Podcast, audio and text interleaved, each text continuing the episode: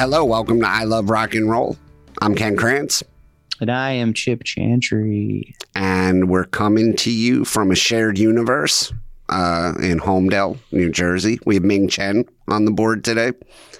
He's nodding. He's, uh, you know, for a podcasting professional, Ming, you're awfully fucking quiet when you do this show. It's it's your show. I don't want to overshadow you guys. I love you guys, but uh, yeah, I'm not. I know I'm. I was on TV. Come on. Yeah, I know. You don't you don't need to stoop to these levels. Uh, excuse me, I've been on the Ashley Banfield show three times. Live television, baby, with nobody watching. Uh, Chip, why don't you introduce our guest in today's topic? I don't think I should have to because he needs no introduction, Ken. Not only is he a nationally touring comic, a uh, his albums have been number 1 on the iTunes charts. He's been a former roommate of mine and he is a not one, not two, but third time returning guest to the I Love Rock and Roll podcast. Mr. Pat House is with us today. Hello, Patrick. Hello, hello. I'm glad you mentioned the roommate thing because that's my intro in the clubs. I, as it should be. Whenever As the host is like, "Hey, what do you want me to say?" I'm like, uh, "Former roommate of Chip Chantry." Yeah, You I, I, I would assume that would get you far. It does, yeah. Um, I mean, his, you, it says it on your business card, so you might as well. it You does. know. Pat House comedian, comma slash former roommate of Chip Chantry, circa 2008. Yeah, let's hear. For, let's hear for Chris. You remember the, remember the early days of the show when every guest was a former roommate at Chips? Yeah, it, it was. It was David James, David James, you, and uh, Kent Haynes. Kent wasn't on it, but uh, I, I will say that uh, Johnny Goodtimes was close enough. I mean, we, we never lived together, but you know, J. Cat Credo. Jake Credo was the other one. Yeah, yeah, J. yeah. I Cat thought, I thought so. Who's that? I don't remember. Oh, you don't know Jake? Oh, you don't remember? We should do an episode of I was just, Cat. dude. You, beat- you you you beat me to it. I was just it was going to be the next thing out of my mouth. All right, so let's let's Get him, get him to be a guest on his own episode. Like we talk about him while he's there. So, okay, jump in at any time, Pat. Jay Cat is a musician slash stand up comedian from the Lehigh Valley area, I believe, but he would come down to Philly to do open mics. pretty frequently, and that's a long haul. Like I remember in my early days, I I saw him a lot. I feel like Yeah, uh, as did I. And he would usually like wear a cowboy hat and kind of look like if, like if, correct me if I'm wrong, Pat, like if Dave Navarro aged like 30 years and not well. Is, is yes, that, yeah, yeah, yeah, yeah. Yeah, that's what he looked like. Also, like not a lot of Native American attire, and it matched his van. His van Yes. was also decked out in Native American shit. Yeah. Yeah, and I, I want would- this guy. All this is 100% we, true. We got to get a hold of this guy. he would sometimes do music and he would do stand up and it was usually uh, at the open mic level and he I- I'm trying to think like what but at one point there was a I believe it was him he had a lawsuit against Steve Bix do you remember that I No, but I remember Steve Bix. I think that was it do, do you remember Steve Bix Ken I've, I've heard, I didn't work with him, but I know the name and the he was stories. he was this old booker that would book like fire hall shows in the middle of nowhere and there was this whole I think it was J Cat and Steve Bix, like just sort of like you know how like when two remember those like uh qu- questions in algebra class where it's like two fucking insane trains are about to collide and at so many kilometers per hour. Like that's who, what they would be. They were just like two of the craziest people who had a lawsuit. And then he basically like I, I, sh- I probably shouldn't bring this up too much. I don't want to name this but like up he, there's a venue up there that he I think was trying to sue or then he was like running for maybe city council or something like that up there. And he was like would go to these city council meetings and just uh, he was a he's a piece of work All right. Yeah, he sounds he sounds like our sounds like our kind of guest. yeah Um, let's uh, Pat, you want you want to tell the people who we're talking about today? I guess uh, we're talking about Taylor Hawkins, I know. which is uh, crazy. I believe your text said emergency episode.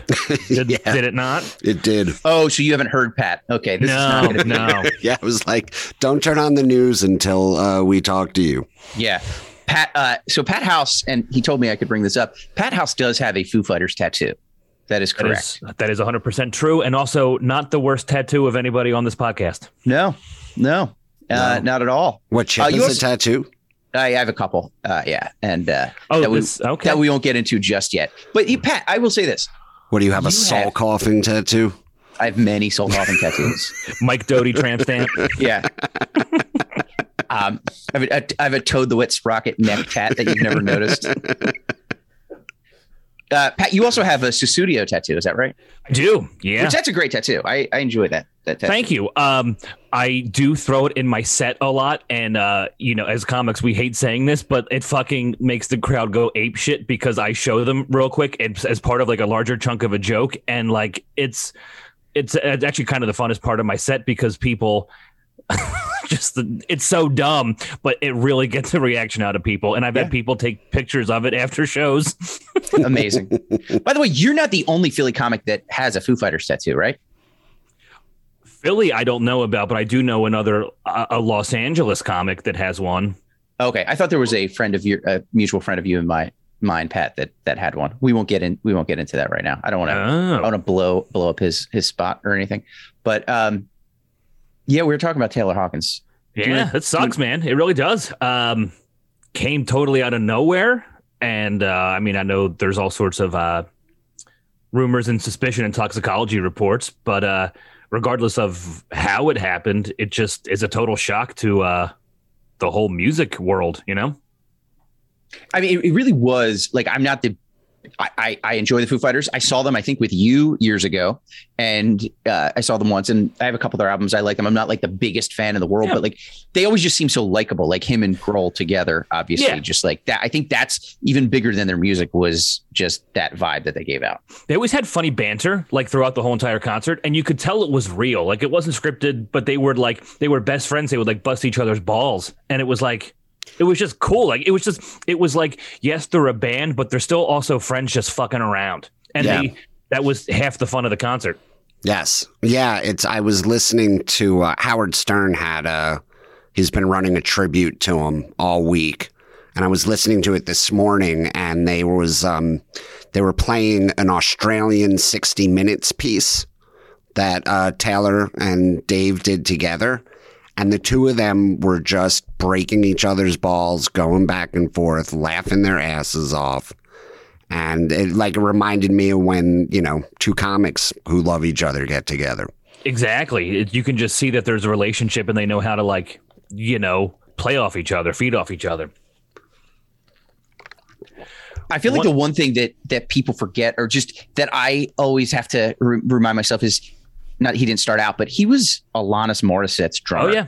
Oh yeah, he's in a couple of her music videos and before the Foo Fighters, he was just like a touring drummer. He didn't have you know, a band to call his own. He worked with with a lot of people, but then Alanis blew up and then they were performing at a festival and Dave Grohl like basically stole him. did he? Did he play on Jagged Little Pill? Did he play in the studio on that album? I don't know if he's in the studio on that album, but he's in a couple of her, of her videos and he toured with that album. I'm not sure if he was on that album as far as like a studio musician. I really I, I don't know. Yeah, Yeah. I don't I don't know the answer to that. Now, now, and now, real quickly, like just to go back through the Foo Fighters real quickly. So obviously, Dave Dave Grohl comes from Nirvana. He's got these songs. He basically records that first self-titled album himself. Yes. Basically, does all the tracks himself. All the and named it. Foo Fighters because he didn't want to be known as the guy from Nirvana making new music. So he put Foo Fighters on there to just keep it anonymous. Mhm. And the name stuck. And he regrets that, but it just fucking stuck. and Foo Fighters. That's like, is, is that like a name for like UFOs or something like that? yes, it was an call- unidentified flying object coined in World War II. If pilots couldn't identify something in the air, they called it a Foo Fighter. So it actually is like a uh, legit term, right. but Yeah. silly as a band name. Right, right. So then he so then he forms a band and basically I don't know like how much he poaches or whatever, but you know, uh, Pat Smear, who uh, is was in Nirvana, was in the Germs in Nirvana, br- brought him along, and then uh, Taylor Hawkins from Alanis Morissette, and then two guys from Sunny Day Real Estate, Yep, Nate and William Goldsmith. William Goldsmith, and William I guess couldn't really hack it. Yeah, I don't think he, he wasn't in the band too long. He had a Yeah. very short He he was on the s- well, he was on the second album. Right? Because Dave played every instrument on the first album. And then I think he played on the second album, but I think we were talking about that how I think we got it Dave wrong went back then and re re-recorded it. Yeah, I think Dave redid a lot of the drums on the second album, which is actually my favorite Foo Fighters album, The Color and the Shape. That's That's like great, one of yeah. one of those ones there where it's like we all have our albums that are like perfect, like flawless, every track, you don't skip one second of it, and that album is it for me. Yeah. And I don't even when I listen to it, I will skip Monkey Wrench, Everlong, and My Hero just because they're the big hits. But like that's that album is like my Yeah. might even be my favorite one of all time, honestly. Oh, Mine is uh, big is biggest thing by uh, Pat House. Oh, thank you. I, I was just looking. He he did play. Uh, he he was the uh, studio drummer for Jagged Little Pill. Oh, Okay. cool.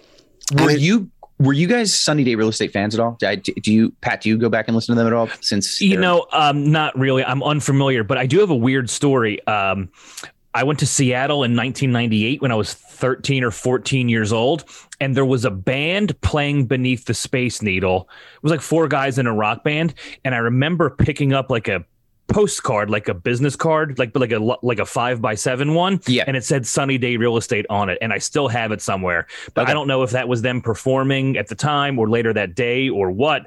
But I still have that card somewhere. Yeah. and I got it at literally beneath the Space Needle in Seattle, Oh, watching a band. So I don't, I but I have no idea if it was them or not. Are you, how about Ken? Are you uh Uh, You know, I I listened to them in the 90 when I was uh, when I went to college. My roommate was a very big Sunny Day Real Estate fan, so I I listened to them. Uh, I think we were roommates for two years. Uh, so I, I listened to them a lot then, but they're not a band that I ever went back and really revisited. go back to? Yeah, They're like they- very- very- I'm They going ca- Spotify right now. Did, did, did, did they have any hits? I'm looking. not like hits hits. They're so I, yeah, I don't think they really charted or anything, but their album Diary is I think a lot of people are like it's like sort of Okay. like the it's the blueprint for emo kind of. So it was like early emo, like what it was, but it's definitely harder than what you would consider like you know emo of like the 2000s. I think it's a great album, Diary. It's the one with like the play school people on it, like the Yeah, the I'm, I'm looking at their at the yeah yeah yeah yeah. It's a re- it's a really good. I really enjoy that album. The The first track off of it is great. There's there's a couple of uh, of really good tracks, but I don't think it ever really.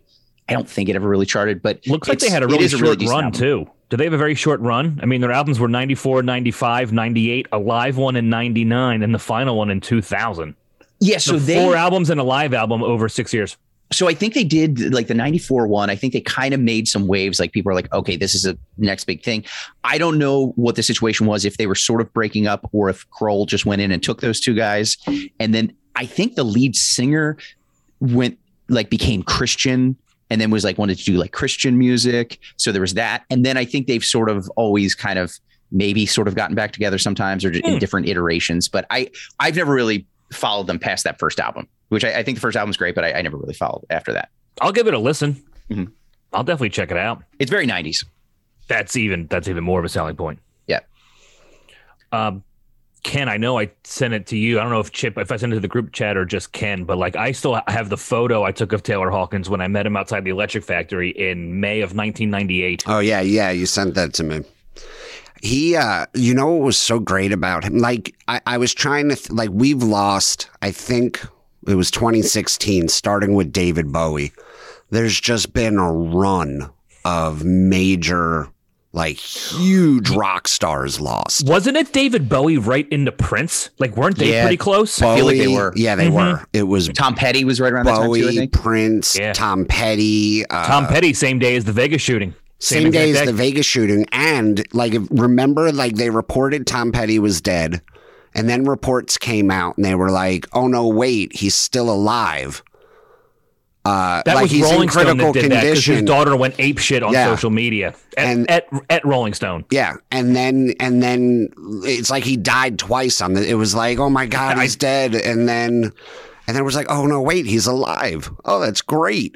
And then like an hour later, it was like, oh no, now he's dead again. it was like that day was so fucked up. Yeah, do you I remember, the time remember that Tom. Petty died twice? Yeah, it was like the Vegas shooting, and uh, Tom Petty, Vegas shooting, Tom Petty again. yeah. I have this is um this was not my joke, and it might be the darkest joke. I, it wasn't even a joke; it was a comment from a friend, and uh, I don't think he'd care if I named him. He's been on the show a couple times, Max Antonucci. Uh, I think we figured out somehow, it, it, wasn't me, but one of my friends figured out that I, I had my uh, bachelor party in Vegas. And my friend is pretty sure that um, that we stayed in the same room, the the suite. Oh, as the Vegas shooter. Really? Yeah. Now I don't I don't know this for sure, but my friend who who is, you know, I guess maybe a better memory or was maybe a little more sober than me, he he seemed to think that was the case. Wow. So I was telling this comic Max Antonucci that and he goes, "Wow." He's like, "That's crazy." And then he says, "Who do you think had more fun?" Dude, what if that was part of a bachelor party, by the way? Yeah. Like, this has gotten way out of hand. You know, you know how people have recorded albums at like the Manson house? You should go back and record an album in that room. Yeah. Um, by the way, uh, you, you heard the story, and there's like video out of how they said that Tom Petty killed a woman. Did you ever have you seen that? I don't know if it's like how real it is or whatever, but I, I remember seeing this like as a child. This was early earlier on, like back in the 80s. It was him, and I don't know if it was his band at the time, like Mudcrutch or like a bunch of people. And you could see they basically had this woman, there's video of it, and they like laid her out on a table, and then they started slicing her up like a big birthday cake. And they started eating her. Yeah, like a big Whoa. cake. Yeah, it was really I'm surprised that's, that's not bigger news. You, and he was think? and he was dressed like with a big top hat on, and it was and she was like kind of screaming, but like they would just and then people turned into pigs. It was really wow. No, I'll have to Google that later. That's crazy. Yeah, look, look that up. You think that'd be um, bigger news? Have you guys done a Tom Petty episode yet? No. Yeah. Because if you do, you know who you have to get, right? Well, I'm guessing you? not Tom Petty. Jeff Tate. Oh yeah, he's like the biggest. See, biggest I have one Foo Fighters tattoo, but I'm fairly certain uh, Geoff Tate might have three. He for sure has 2 mm-hmm. Yeah. So no, he would be. He would be numerous Tom Petty tattoos. Actually, I think he has the um, uh, a top hat caricature. Okay. Yeah. Of of him, yeah. I actually have the cake lady. I have Alice in Wonderland as a cake too, so uh, we, we kind of matching ones. You can hold it up. Um, but th- we- that was by the way that that doc that came out about Tom Petty a couple years ago. It's like four hours long, and it's like, yeah. how can you talk about Tom Petty for four hours? But I would have watched another four hours of it. It's yes. really good. Yeah, um, yeah. Then we lost Tom Petty. We lost uh, Phife. We lost uh, Glenn Frey. I got in mm-hmm. trouble when we lost Glenn Frey. I tweeted out like, "Wow, these rock stars are dropping like fries." I got some pushback on that one. The Eagles but, were in town the other night, and I know a few people that went, and I managed to throw in, "Hey, was Glenn Frey there?" a couple times. um, but you know, like obviously, here here was my point about Taylor though. Like everybody, obviously, the tributes poured in about what amazing artists all these guys were. Yeah. Um, but with Taylor Hawkins, it reminded me of uh, when Charlie Watts passed away, you know, because the tributes were like, what an amazing artist he was, but then also what an amazing person he was, mm-hmm. you know, like, and, and it's like, it, it's, it's, everybody that that ever met him is, is coming out with these stories just about what an incredible dude he was. Yeah, and it's and- um and I know it's like so cliche to say, but like um, in all the photos, and the Foo Fighters are the band I've seen the most. They're probably I probably since I was I started seeing them when, when I was 13, so I think I've seen him between 20 and 25 times. Oh, like wow. he was always smiling. Like he really literally was a person who always looked happy, whether he was masking something or you know, he was high. I have no idea, but the dude always had a smile. Like no bullshit, always looked fucking happy. Well, he he looked the like, opposite of a comic. Yeah. Yeah, exactly. he he looked like that uh like that typical he looked like if uh like Jeff Spicoli's dreams came true. You know, like he he looked like uh, a, a surf bum who fucking hit the lottery and never forgot that he was just like a teenager from California, you know, listening to these records, and now he's playing with all of his heroes. Yeah. and and he, I mean, you know, you, you don't know the guy personally, but he he he gave the appearance of somebody that was just grateful for for Yeah. ever, for every moment. He and he was quoted. I saw this quote a bunch of times this week. He said, "Like I play rock and roll for a living. You will never hear me complain." Dude was just like he fucking knew it. He was happy and he was very grateful. Yeah, which I was funny because I was quoted the other day as I'm a stand-up comedian and I don't feel good. That's what I say most days. I'm a comic. I'm hungry. Yeah, Um, this is what I put on my Instagram the other day. Like a million tributes poured out, and I put my own up. But uh, as a Foo Fighters fan and someone who's seen them a lot, dude, Taylor always had the best bass drum covers.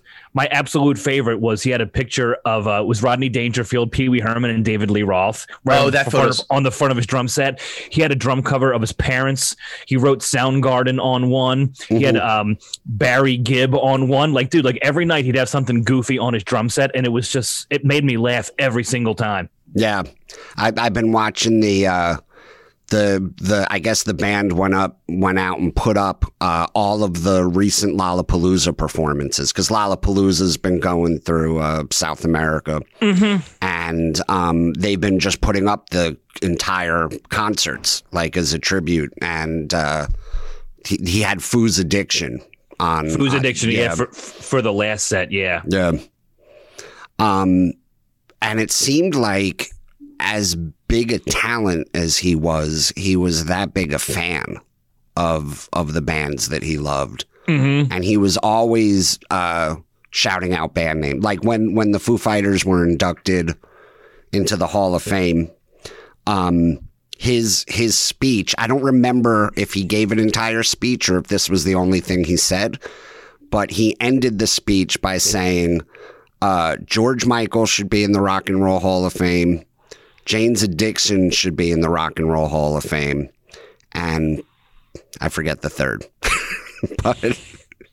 He, made, he what? It, yeah, I don't think it was Winger, um, but he he just name checked uh, three of his favorite bands that that he couldn't believe weren't in there. he was. Um, I'm a huge Queen fan. Also, I would probably put Queen, Beatles, and the Foo Fighters as my top three. And Taylor's favorite band was Queen. So I've seen a lot of interviews with Taylor where he's going in depth with Queen stuff, and I'm like totally on board, like mentioning songs that were never on the radio and B sides, and like trying to get the band to cover them. And um, I don't know, 10, 12 years ago, I saw the Foo Fighters cover Queen's Tie Your Mother Down, and that was Taylor's idea. And it was, it just came out of nowhere. And it's one of those moments where for me, I was like, holy shit, is this really happening? There's fucking Foo Fighters covering a random Queen song. And I was just like, I like fucking was high for a month off just singing that.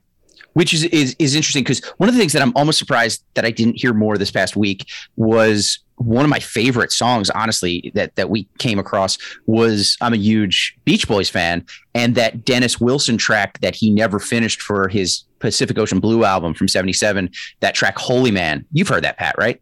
I believe, I think you played it for me, but this is a while ago. Right. So it's Dennis Wilson from the Beach Boys, the drummer from the Beach Boys, put out an album 77 called Pacific Ocean Blue. It's actually great. Uh, he then died in like 83, maybe. And then, but he never finished this track. He put music to this track called Holy Man, but never did vocals and might have not have written lyrics. I forget. But he, um, years later, they got Taylor Hawkins to sing the vocals for it because he, he's a drummer too and a singer sang vocals for it and for whatever reason brian may and roger taylor play on this track holy man and it's like it sounds like floyd and it's it's amazing it's like I, i'm i'm shocked it's not a bigger bigger Oh wow, that's cool. You know, Queen did so- something similar after Freddie died. They um they had a lot of unfinished songs, but they still had a lot of Freddie's voice on tape. So on their last studio album, which is Made in Heaven, Roger Taylor and Brian May sing a lot, but they still had enough of Freddie's vocals to like make an album. And uh, it's pretty cool, actually. It's not like their best stuff, but I mean, it's still a really solid album. And um, Freddie's voice was like strongest towards the end. So even though he was like getting sick and frail, he still belts out on that album. Mhm. Pr- pretty cool. oh that's great Have you guys thought about the possibility of uh a replacement. I was just about to ask you that because I can't I can't imagine that band without Taylor Hawkins. This is true. I mean, yeah. And do you think like is Dave Grohl going to be like that's it, I'm done? I don't know. No, I Yeah. that, he- that guy's not going to be done. Uh, You know, he he he might he might Or at take- least that, like the, maybe with the Foo. Fighters. Like yeah, I don't know. that, maybe Yeah. maybe Will he- they ever perform together as that name? You know, Yeah. un, un, under that name. Yeah, that's like, are they going to do like, you know, what Zeppelin? Like John Bonham died and they just, they called it a day and, you know, to, Or in, in 10 years, is Taylor's son or daughter going to be on the drums? right.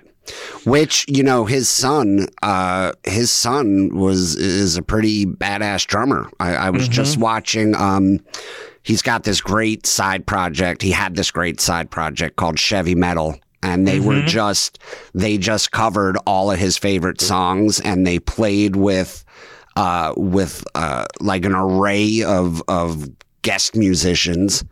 And, uh, I was just watching this morning. Oh no, it wasn't Chevy Metal. It was the, it was the band with, uh, Dave Navarro. It was NHC. And NHC. NHC, the the band with Dave Navarro, and um, they did a cover, and Taylor's singing all this, uh, but they they did a cover of Ziggy Stardust with uh, Taylor's twelve year old son on the drums, and you could tell the kid's going to be a badass drummer. Oh, that's awesome. I mean, im- immediately when all this went down, my mind was going to a million places, but I was like, Matt Cameron. I mean, he was in Pearl Jam and Soundgarden. That was actually somebody who I thought too. Yeah. Yeah, so I'm like, dude, if he's going to do Pearl Jam and Soundgarden, flip flopping tours and albums, there's no reason why he can't do Pearl Jam and Foo Fighters now. Mhm. I was thinking this. I was thinking the same thing. He was the one Yeah. that that really popped up. He put up a really nice tribute on social media too. I follow him on Twitter and Instagram, and Matt Matt posted some stuff. Did here and here's a just a, a sort of random question. I think they've gotten together once or twice, but was there any talk when you know, of course, Nirvana and then Grohl did the first Foo Fighters album? Was Chris Novoselic ever like in like would he ever did he ever try to get back together with with Chris to, to that? I don't know. Um, Chris Novoselic was in a band called Sweet 76 Mhm. for a while after Nirvana. Um, but no, he kind of just did his own thing, I think. And uh, but I've seen Chris join the Foo Fighters on stage twice and play the accordion, which is pretty cool because he Oh, played the cool. accordion on Unplugged on Jesus Don't Want Me for a Sunbeam. Yeah. Yeah, I've seen him join the Foo Fighters. Yeah, Chris kept a low profile, I think. I mean, he was still like seen and out and about, but I don't know what happened to Sweet 76, but I mean, I mean, it was clearly nothing compared to what the Foo Fighters did. Right. Um, yeah, it's it's it's hard to it's hard to imagine them not soldiering on, but then it's also really hard to imagine them without Taylor. And then I was trying to think like for our generation, I was trying to think of a more uh, iconic partnership in in rock, even in music. Yeah, it's hard to And I, I was That's a very good question. Okay. it, it, it was hard to you know there's not a lot of uh you know jagger richards uh lennon and i know that he wasn't writing you know i know dave was was the sole songwriter on most of those songs but it was it was a real partnership and uh there, there's not a lot I, I I- unless i'm just not No, you're you're making me rack my brain here because you can't even say like um you know, Eddie Vedder and Mike McCready. Right. They're not known as a duo like that. right Or like um Yeah. like even actual duos aren't you know what i mean like I, I like even the Black Keys I wouldn't consider like I, I, I yeah but that that's not our it's uh that's Uh, not our generation I'm I'm thinking and, of and like what for us what what other bands are still out there that are Foo Fighter level of like you know there's like there's U two they're like I'm trying to think of like what e- even was on their level of like sort of mass popularity that are still doing it. Uh, you know the Chili Peppers because they were both about to embark on stadium tours this year. Mm-hmm. Oh, I mean, Foo Fighters were going to play Lincoln Financial Field in July, but the Chili Peppers are playing um, Citizens Bank Park, the baseball stadium, in September. Mhm. So they're doing a stadium tour, which blows my mind because I lo- I love the Foo Fighters, but the fact that they've reached stadium level success blows my mind because I've seen them at the Electric Factory three times. I've seen them at the Tower, and now like I'll be 100 percent honest. When they released the stadium tour, I was not thrilled. Right. Oh yeah. Yeah, no. I mean, you never want to go see, un unless you're on the floor. Uh, it's you never want to go see it. Did now that that show's canceled at the Linc, Pat? Do you think? Like, do you think they're looking for something? Like, would you want to try to do like a showcase Yeah, I was there actually that night or gonna, something I was gonna put together a Helium All Stars. Uh. Yeah, we could maybe night. Ken, if you wanted to come down, we could do. You could do a maybe do a guest spot Yeah, I mean, that it- that, it- that night at Lincoln Financial Field. Like, we could just do like I'll maybe Pat, you and I could co-headline. Yeah, I think so. Ken, would you? I'd- yeah, I'd host Would you, for would, you could you do like a tight six? Sure. Is that something you'd be interested in? Yeah. Yeah. Okay. I'm saying Done. not. Um, have you guys seen? Let's talk about that for a second. Good shows at a state on a stadium level. I've actually had two good experiences. I think it's the only experience I've had. I saw U2's Joshua Tree tour at the Linc, which was Yep. great, I was there. and then I saw the, uh, the police at Citizens Bank Park, I was also and that was there. that was actually a great show. That but was like I, I, it's like it's that feel of a stadium is all- is too is too much. Have you guys had any like really bad shows or really good Um, shows? Well, I saw Genesis and the Stones at the Vet, not in the same night. Um, I've seen U2 outdoors in a couple stadiums, but do you guys remember a couple years ago, Metallica played Lincoln Financial Field, and the sound was apparently terrible. I remember Preston and Steve talking about it, and I don't know if it was like it, uh, the in-house system or what Metallica brought with them, but like a lot, of, I think they refunded a lot of money from that show because it really did not sound good to the people Okay. on the whole entire upper level. Yeah, uh, that's the Which is problem. embarrassing That's- and really yeah, it's- sucks. It's, a problem with a lot. It's I, I. It's like I said before. I think if you're sitting up close at a stadium show, it's great. Like I've seen Mm-hmm. Springsteen on the floor at Giant Stadium a bunch of times. Uh, U2.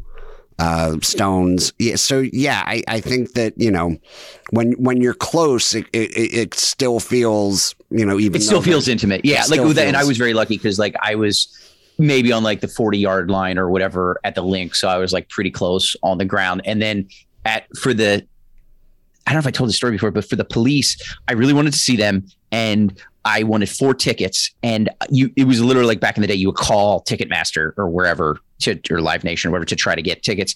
And the woman was like, "How many tickets do you?" want?" I was like, "Give me four four tickets," and you're trying to do it as quickly as possible to get it in, so you don't. Yeah. Oh God. out Yeah. and uh, she's like, "How much are you willing to spend?" And I was like, "Oh, up to like two hundred dollars total, so like fifty bucks a piece, you know, like that kind of situation, or whatever." I said, she's like, "How's two hundred fifty? And I was like, "Yeah, yeah, yeah, that's fine. Two hundred fifty, that's fine." And she's like, "Okay," and she's like, "Okay, I got it in." She's like, "Oh, your total is like eleven hundred and whatever," and I'm like, Yeah. "What?" And she was like, "No," she's like, "I thought you said two hundred fifty a ticket." And I was like, I can't not do it. So I ended up getting $250 tickets and which gave us great. We were like 20th row. It Yeah. was- It turned I out to be mean, great. two hundred dollars total. She would have been like, "Listen, take that money and go buy some beach chairs yeah. and, go drive to the parking lot, and you can sit there." Um, You know, speaking of like stadiums and stuff, the Foo Fighters, I saw them at the Spectrum and I saw them at the Wells Fargo Center, so both indoor arenas. But man, they would come to Camden most tours, and I fucking hate it over there. I mean, I guess if you're kind of close in like the first, it's like the in, or for those listening, it's an indoor. There's like fifteen thousand seats under the inside and then another 10 or 12,000 on the lawn. And I've been in the first row, I've been in the sixth row, I've been on the lawn. Like if you're on the lawn, it's terrible. It's I mean, terrible. it is. Everything sounds like yes. muffled. Yep. Yeah. Yeah. I've seen I've seen Phish there so many times and it's like half the time I'm just there. You just want to have a good time. So it's like you're just enjoying it. It's not you're not like if it's a band that I really want to see, I'm not going I'm not going to go there. If it's just a band I want to just hang hang out and drink, I'm going to I, I saw the Foo Fighters. We have we have an amphitheater uh, right down the road from where I live, uh, the PNC Bank Arts Center. It used to be the Garden State Arts Center, Yeah. and I saw the Foo Fighters there with the Chili Peppers. Mhm. Oh, I was there 2000. Yeah, uh, but that was and the and the Foo Fight. If I remember correctly, Foo Fighters went on first. They did. Um, I remember being mad at that tour because they were co-headlining, and I'm Mhm. quoting that co-headlining. But the Foo Fighters did like I don't know, 45, 50 minutes, and then Chili Peppers did like two hours. Like that's not co-headlining. They opened. That was Yeah. not Yeah. equal in any way, shape, or form. Yeah, and And that, that was still I a great think tour. that Was, Blonde Redhead open too. was was that uh, like during Cal- was that Californication? Was that when they that was Yeah, that this was like they- July of 2000. they they lost me? Like that album was the album that lost me with the Oh, Chili I loved it. Peppers. Yeah, Yeah. I Um, so right around that same time, I saw one of the worst concerts. I, I, I wouldn't say worst concerts, most disinterested I've ever been in. I went with this this girl at PNC Art Art Center. It was the only time I've been there. I saw Santana like during his like supernatural tour with uh, the opener of Macy Gray, Macy Gray and Santana. I what was an odd pairing. yeah, and it was it was fine. And then you realize you like you're like oh like none Rob Thomas wasn't there. Like they're gonna do smooth, but it's with some like backup singer. You know, and you're like all right, what am I? Someone who's not Rob Thomas. What am I doing I, here? I saw the Foo Fighters at Roseland Ballroom. Uh, oh, cool. and I think it was either for the I, maybe it was I I don't remember I don't remember what album, but I do remember I was standing next to Debbie Harry the whole night from Blondie. Really? yeah, and I just kept looking over at her, and I I'm like I. I think I was the only one that recognized that Debbie Harry was standing there. I Yeah. just remember I, would- I kept waiting for people to come up and ask for a picture or bother her or something. Mhm. But uh, Huh. yeah, Which you know that's so weird because the the one time I saw the Foo Fighters, it was at like uh, the Wachovia Center or whatever. Like, do you know who I was standing next to? This is crazy. Uh, Pat House. Whoa. Yeah, I was standing next to comedian Pat House. Do you remember were, what, were- what year were you that was? surprised What- when what nobody tour? recognized him? What's that? I s- Remember what year that was? Oh yeah, I, I asked him for his autograph. Is that what you're asking, Oh. Ken? yeah. I, so that was I'm gonna call it maybe like 2008 or nine. It was I'm 99 percent sure that the guy from System of a Down, Serj, and the Flying Cunts of Chaos, the FCC, Flying Cunts of Chaos. Yep. open open for them. Yeah. Okay. Yep. That was the Echoes, Silence, Patience, and Grace tour. So would that have been like 2008 ish? Around there. That was like the big, uh, the uh, Pretender was like the big, big one from that album. They had a Okay. couple other hits, but that was like the master fucking exploding hit. Yeah. So oh, before I forget, let me say this: you guys, because we, I, we, you mentioned the Eagles earlier, right? So Joe Walsh had a song called "Life of Illusion." You guys Mhm. familiar with that one? yeah, I it's just in I just year, listened. 40 year old version. Taylor Foo Fighters cover it and Taylor Yes. sings, and it's pretty Yes. awesome. Yeah, I just I just listened to that. I went down this big Taylor Hawkins wormhole, and I'll admit, like I I love the Foo Fighters, um, but I don't know their albums inside. I, there there's two albums that I know inside out where I'm like I'm gonna. It's the second album, uh, which- color and the shape. Color and which, shape. which I haven't listened to in years. But when that came out, that was in constant rotation, probably for for a few years for me. And uh, and then we talked about this yesterday with uh, Thomas Nicholas. But Wasting Light to me was was mm, like my, to me that's easily my favorite album of theirs. Wasting Light is so good. It's right behind the color and the shape for me because they had that exact sound. Like the Foo Fighters always were like a rock band, and their sound has varied a little, but I absolutely love the color and the shape and Wasting Light because they sound the same. That's the Foo Fighters sound I love. Wa- Mm-hmm. Wasting Light was so good that it's made me a little disappointed in each uh, album that's followed it because Oh I, yeah, that and that's something I people you know bust my balls for being a crazy Foo Fighters fan and having the tattoo or whatever. But I mean, I am not a fan of anything they've done since Wasting Light, and I can. there there's This, stuff this, this is my first time going on record saying that, but whoo, downhill. But I still love everything from uh, uh what from 1995 to you know there's there's six still years ago. they're they're a band where there'll always be uh you know if they put out a new album I always give it a shot um there's al- there's always going to be two to four songs that range from really solid to fucking great hmm uh and then the you know and then the rest it's like oh that just all sounds the same to me Yeah, their album five years ago, four years ago, Concrete and Gold, dude. I think I gave it like two listens ever. Yeah I couldn't even tell you. I can tell you like the Foo Fighters' birthdays or like crazy autistic facts about them. I couldn't name four songs on Concrete and Gold. That's how much I can't stand. How much that like after Wasting Light, it was. uh Yeah, So I found so I'm, I was reading uh, I was reading Taylor Hawks Taylor Hawkins' final interview uh, in Rolling Stone last night, and um, he talked about a song that he'd sang. I never even knew that he sang a song uh, uh, like on a record for the Foo Yeah. Fighters. I know. Cold that- Day in the Sun. oh no, this this one was called Sunday Rain. Oh, okay. That, that that's probably on Concrete and Gold then. It this it is so fucking good. Uh, I've listened to it maybe 10 times since I read the interview last night. And he's singing, and they get Paul McCartney to play drums. So it's the Foo Fighters with Paul McCartney on drums and Taylor on lead vocals. And it's fucking great. And Oh wow. Uh, it also uh I was talking about this with you off air, Pat, but um, I'll admit, like, I never even checked out Taylor Hawkins' solo records uh, um, until until he passed away, and then I was like, "Oh, well, let me let me see what these are about," and they're fucking great. Yeah, the coattail riders. And Yes. there's there's a lot of good stuff out there. Yeah, the the the new the most recent Coattail Riders is I, I think better than any Foo Fighters album I've heard since Wasting Light. Oh wow. It's okay. it's very it's very like if if you grew up on the same shit that I did in the 70s like Queen and Zeppelin and and cheap tr- not that I grew up in the 70s that's just the shit that I grew up on yeah. um uh it, it sounds I mean it sounds exactly like that and then if you really want to have fun go on YouTube and watch Chevy Metal Oh, dude, they're, they're just so fun. they're so much fun and they get such great guests. I watched um they did a they did a whole hour of nothing but David Lee Roth era Van Halen covers. That's awesome, and that's rooted into the Foo Fighters too, because I've seen the Foo Fighters cover "Ain't Talking About Love," Mhm. and um, uh, we mentioned uh, Taylor singing. Actually, it was the um, Chili Peppers tour in 2000 in Camden. Uh, Dave played the drums, which was the first time I've ever seen that live. Dave played the drums. Taylor sang. They covered Pink Floyd's "Have a Cigar." Yes. and it was That's great. awesome. That's And then they went in the studio and recorded it with Brian May on guitar. yeah. Foo Fighters do some incredible covers. Did that get radio and- play for a while? I feel like I've heard that.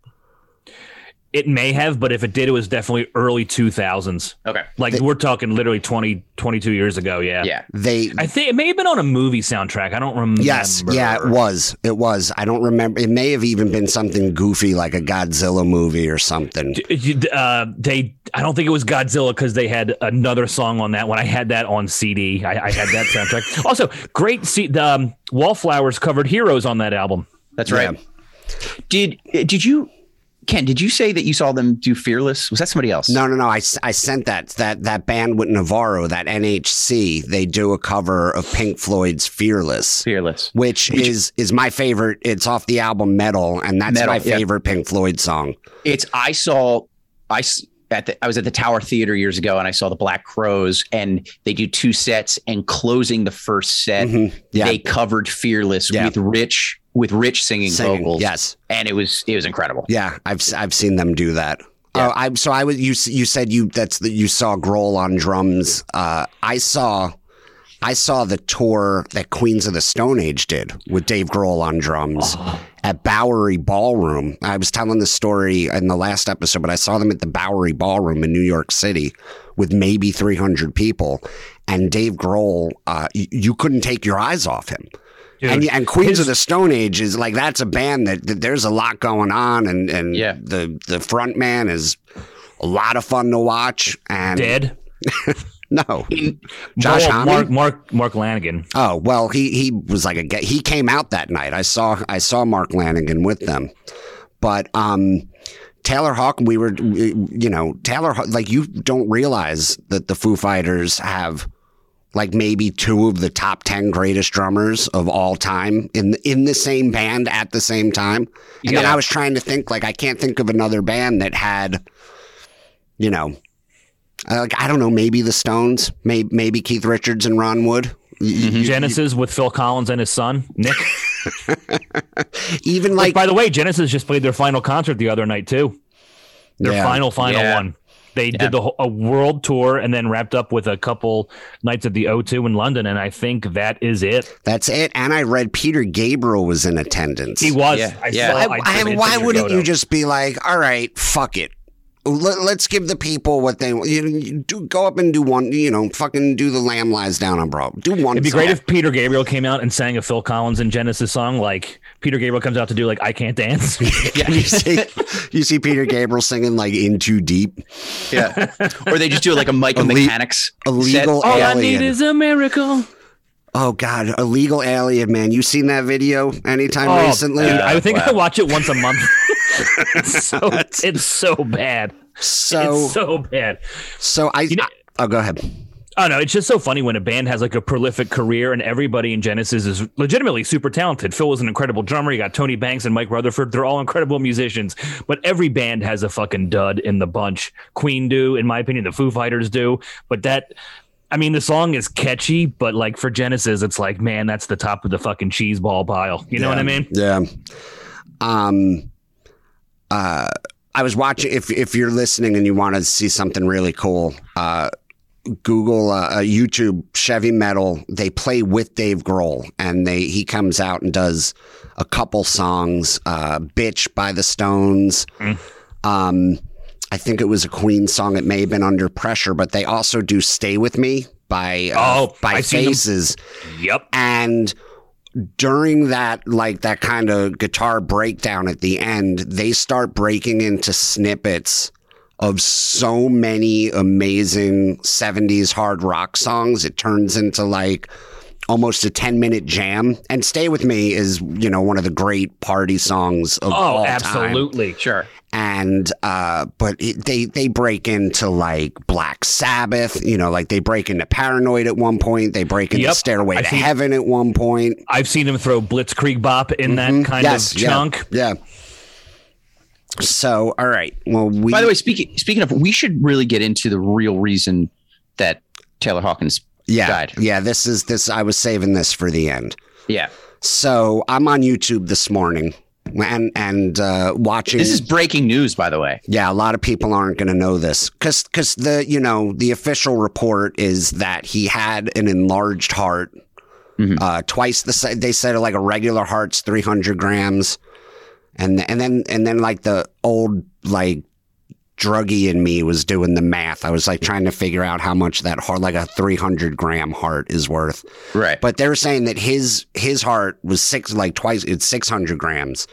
So the toxicology report I know comes back with ten different things in it, but you don't know that it's like he was. It, like it could have been like a Xanax and an Ambien. It was like you know an antidepressant and THC. Like he may have A smoked a joint and yeah, like yeah, smoked a joint and took a Xanax and antidepressants. You know, you don't know that it was like heroin. You know, Yeah. I mean, it may have been, but um, so I'm watching this morning. I'm just watching on YouTube all these tributes: Paul McCartney, Elton John, Miley Cyrus. Nobody's got a bad word to say about the dude. And uh, and then I stumble on. I don't even know if I should name it and and give it. Give now, it, if people want to look, they can, but I wouldn't even give yeah. I'm I'm not Yeah. going to name what what what the guy is, but I, I found something, um, and I had not thought of this, but apparently uh, there's this fella. I guess he's a little religious, and he has um, he has two different theories. Uh, one um, is that it was the vaccine because uh, apparently the vaccine is just killing people left and right all over the globe. Or two, and, and it could be a combination of both. This isn't Absolutely. an either or. yes. Two is that um, Dave Grohl actually uh, used him as a human sacrifice to Satan Right. because Dave Grohl has made some sort of contract with the devil. Mm-hmm. Um, now, this goes back to Nirvana. Yes. Um, I know the you know the theory, the accepted theory is that Kurt Cobain killed himself uh, due to uh, Obviously a lie. you know they they he, he had that whatever that Fake news. whatever that stomach illness was that that made his life you know a, a constant agony to to But, uh, live. butterflies, I think it's called butterflies. and uh, he wrote out a suicide note and everything. But uh, I know some people think Courtney Love was involved. I've never even read into why they think she was involved, but th- this fella had an interesting theory. Um, Dave Grohl wanted to go solo. Mhm. So he somehow, him and Satan conspired to have Kurt Cobain killed.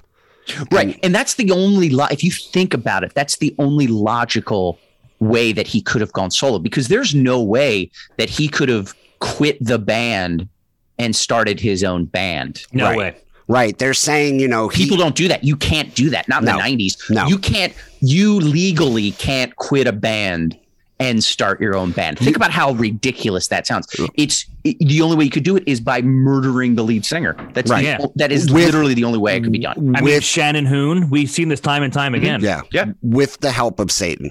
Yes. Let's, it- it's, I mean, it's, it's a hard feat to pull off yourself. Mhm. Um, so Satan was just coming off the OJ ride, you know.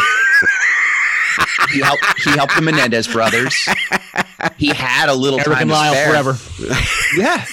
And let's, you know, let's get the drummer from Nirvana uh needs a little help. Pat, will Sure, you, I'm here. Let's do it. will you get Eric and Lyle forever tattooed? We'll pay for it. We'll, we'll, Yeah, we we'll will. take, we'll Yeah. take, we'll, we'll start a Patreon. Yes, I'll we do will. it. I, c- I could do that on the other hip. Yeah. I'm all about Um, balance, so I got one so- on one side. Why not like balance out the other? You And, know? and, Oh wait, and by, wait, is it's Eric and Lyle, right? yeah. Eric and Lyle, yeah. That that's two four letter words, knuckle tattoos. Eric and Lyle, right there. Oh, that's even better. Yeah. Um, And then M's on my thumbs. so we may have to call this episode Eric and Lyle forever. Yeah, I think Um, so, uh, and by the way, like Nirvana clearly to anybody paying attention, were on their last legs. Like that was not a band that was destined to, to stay together for 20 years. No, we we would not have been sitting here today going, yeah, the last two Nirvana albums of the 17 weren't that great. Right. It's no, like, no, yeah. there's, there's, they, they were already on the cusp of, Yeah. of calling it a day. And, um, so you think he could have just waited it out, but no, he was impatient. He wanted to start, and this was what really bothered me that this this fellow won't refer to it as a solo career. Yeah. he, he wanted to start a singles career. Yes, Dave- Dave which is Grohl- hilarious. Dave Grohl just wanted to put out singles. He and- just he knows the music industry, this guy. So yeah, yeah, he's clearly an insider. Yeah. Um. So he has Kurt Cobain killed, so he can form the Foo Fighters. Yes. Now the Foo Fighters, and and I guess you, I, am not. If you're, if you listen to us and you worship Satan, Mhm. um, I'm not Which if if you love rock and roll, you obviously do. right. And I'm not here to say if it's the right or it's probably the right thing to do, but I it's I, I don't I don't know all the nuances, so forgive me. My understanding from watching this video was like every 20 years or so you need a human sacrifice Sure. or or your career goes away. It's kind of like how you are supposed to replace the batteries in your smoke detectors every time daylight savings happens. Right. Yeah. Right. Just a constant reminder. yes. yeah. Just like that. Um he also he says this is why the Foo Fighters were rushed into the Hall of Fame. Mhm. Not Makes sense. not because they're the defining rock band of their generation. Or they uh, fulfilled the 25 year period since their first album. right. Right. Not yeah, not because they like if you're not going to put them in immediately then there's why even have a fucking Hall of Fame. Mhm. Uh so um and I guess the academy, you know, like the the Hall of Fame board goes along they're like, "Oh shit, Dave's 20 year sacrifice is almost Yeah, due. We- come up soon. we let's let's be gentlemen and let Taylor give his final speech and then Right. we'll you know and then Yep. he he also claims that um you know it, it's it's very mysterious that that these celebrities keep dying in uh hotel rooms uh and he used Bob Saget as a focal point he doesn't believe he's like anybody who's ever stayed in a hotel knows that it's carpeted So it, you can't fall and hurt you. I'm like, yeah, well, you can in the shower or, or the mm-hmm. bathroom.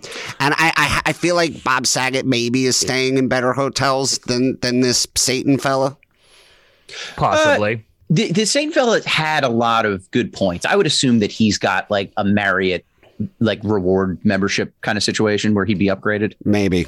Yeah. Uh, he he he he he used uh, the Foo Fighters' recent movie, horror movie, Studio Six Six Six. For those of you who don't know, the plot is Dave Grohl. They they go to record an album in a haunted in an old house studio that's haunted. Dave Grohl becomes possessed, murders the entire band, and uh, begins a singles career. So he murders the band in order to to become a solo artist. Yeah. So he he he says that this is Satan working in plain sight. Like Dave already came out and said, "This is what I'm going to do." Because again, you can't just be like, "Hey, uh, I know I've made all of you guys multimillionaires, Mhm. um, but I I want to take a break." And put out a solo thing, and then we'll get back, and do then we'll that. get back together in a year or He two. can't do that. Can't No. be done. Someone has to go. Right. Someone has to die. Yeah. Right. This it's it makes uh, many many valid points, and just like most good YouTube videos, it's 17 minutes long. yes. Yeah. Because that's that's the attention span of people watching these days. Yeah. Um. Speaking of 17 minutes long, I, I know we do have to. Pat has to go in just a just a couple minutes. Um, uh, Pat, uh, favorite Taylor Hawkins Foo Fighters memory of yours? Um, I met him once. It was very brief. He was very nice. Dave Grohl was very nice too. And I got, you know, it's really fucking weird. Um, last week was the 40th anniversary of Randy Rhoads's death. Right. and I used to worship Randy Rhoads in high school. Uh, I still am a huge fan. Jim Florentine posted a picture he took of Randy Rhoads on his disposable camera from literally 40 41 years ago and I have a photo of Taylor Hawkins that I took signing an autograph for the person next to me and then I kind of have the same deal. He's now gone and that's just a photo I just fucking took in the moment with my um uh Polaroid disposable camera that you would drop off at CVS, you know what I mean? Yeah. Yeah. So it was cool. I mean, I, I didn't have this crazy interaction with him, but I definitely had a brief moment with him. But uh, don't have a favorite memory, but I've seen him live a bunch of times, and just glad I got to see him do his thing a bunch. Yeah. Um.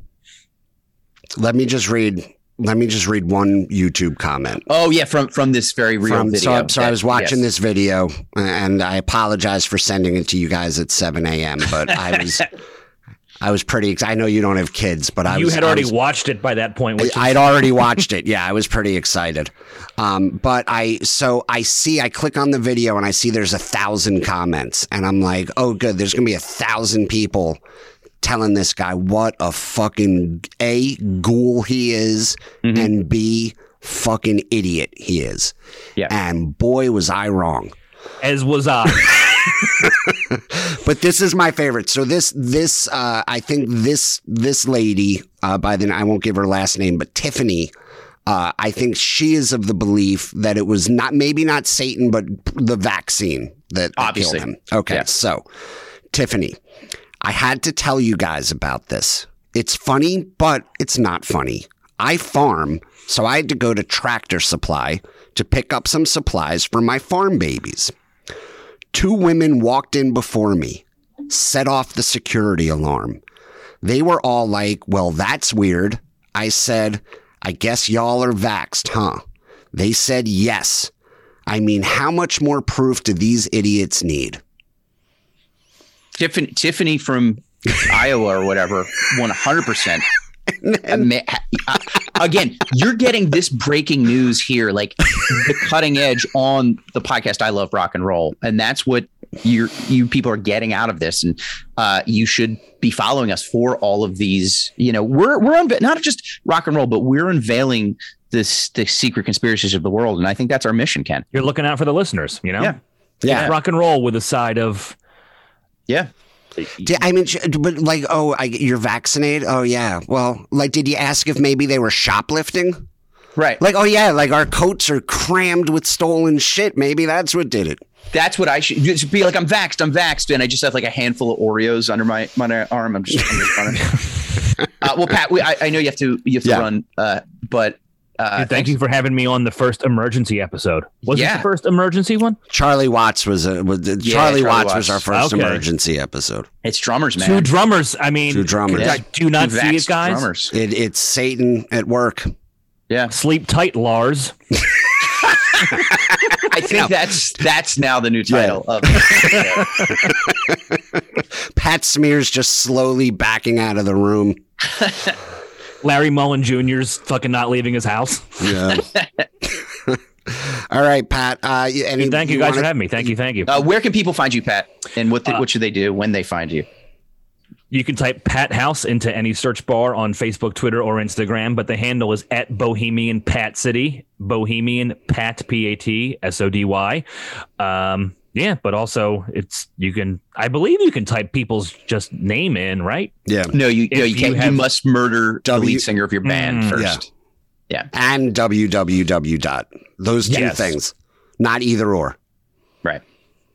So yeah, Bohemian Patsody, Pat Chip, Ken, uh, where can any people find dates? Uh, to follow the show, Rock and Roll Pod. I'm Ken Yep. Krantz, comic. Anywhere else? Um, oh, and I, I just I just booked these, but I'm excited about them. May 20 and 21st. Uh, I'm with Adrienne Iapalucci, one of the great dark comics uh, Oh, of she's the all best. time, at uh, at Bananas in New Jersey.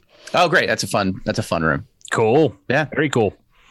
All right, gentlemen. Well, I think we did it. I think we solved uh, solved this world problem, and uh, hopefully, we don't have to come together on such unfortunate circumstances uh, in the near future. But hopefully, we can do it on a better time, and we'll uh, talk Yeah. about uh, we'll talk about Shannon Hoon or somebody. All right. All right, hail Satan.